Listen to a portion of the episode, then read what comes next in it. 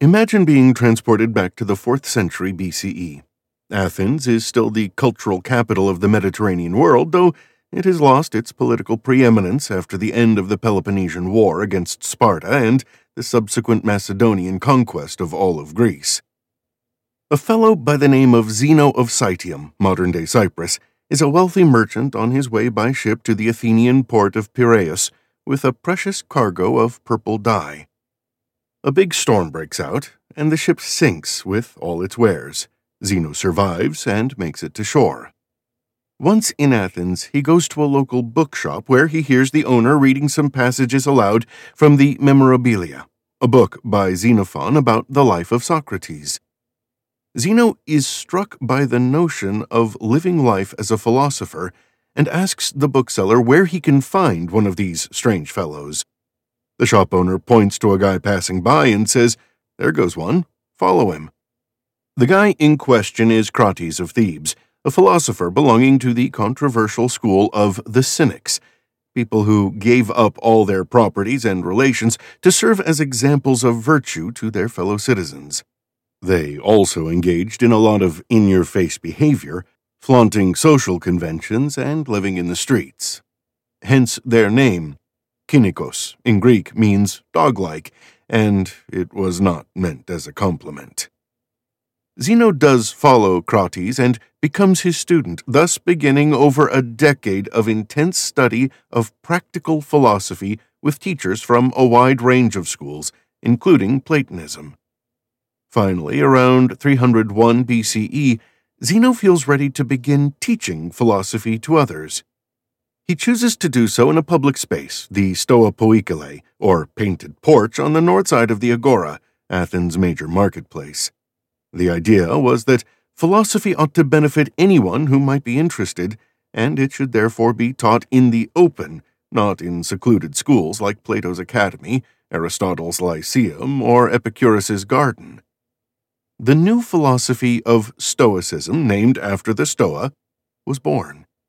It quickly spread throughout the Mediterranean and became one of the dominant schools during the Hellenistic period, 323 to 31 BCE, and then the Roman Empire.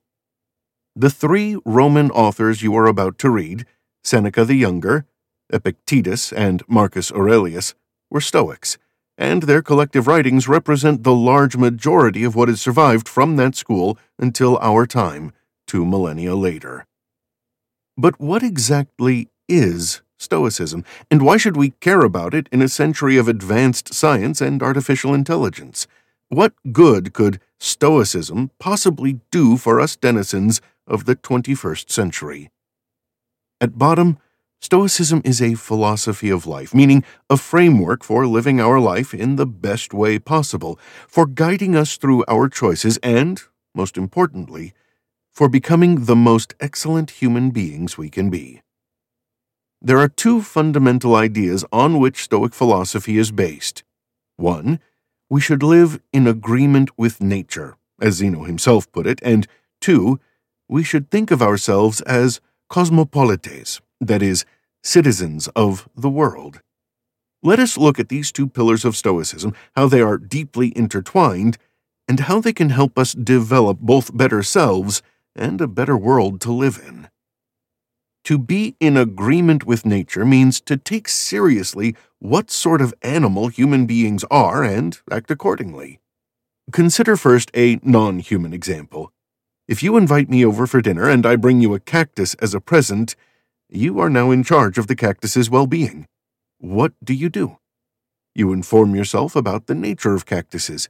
In doing so, you'll discover that they are desert plants, which means that they need relatively little water, too much is going to kill them, and a lot of light.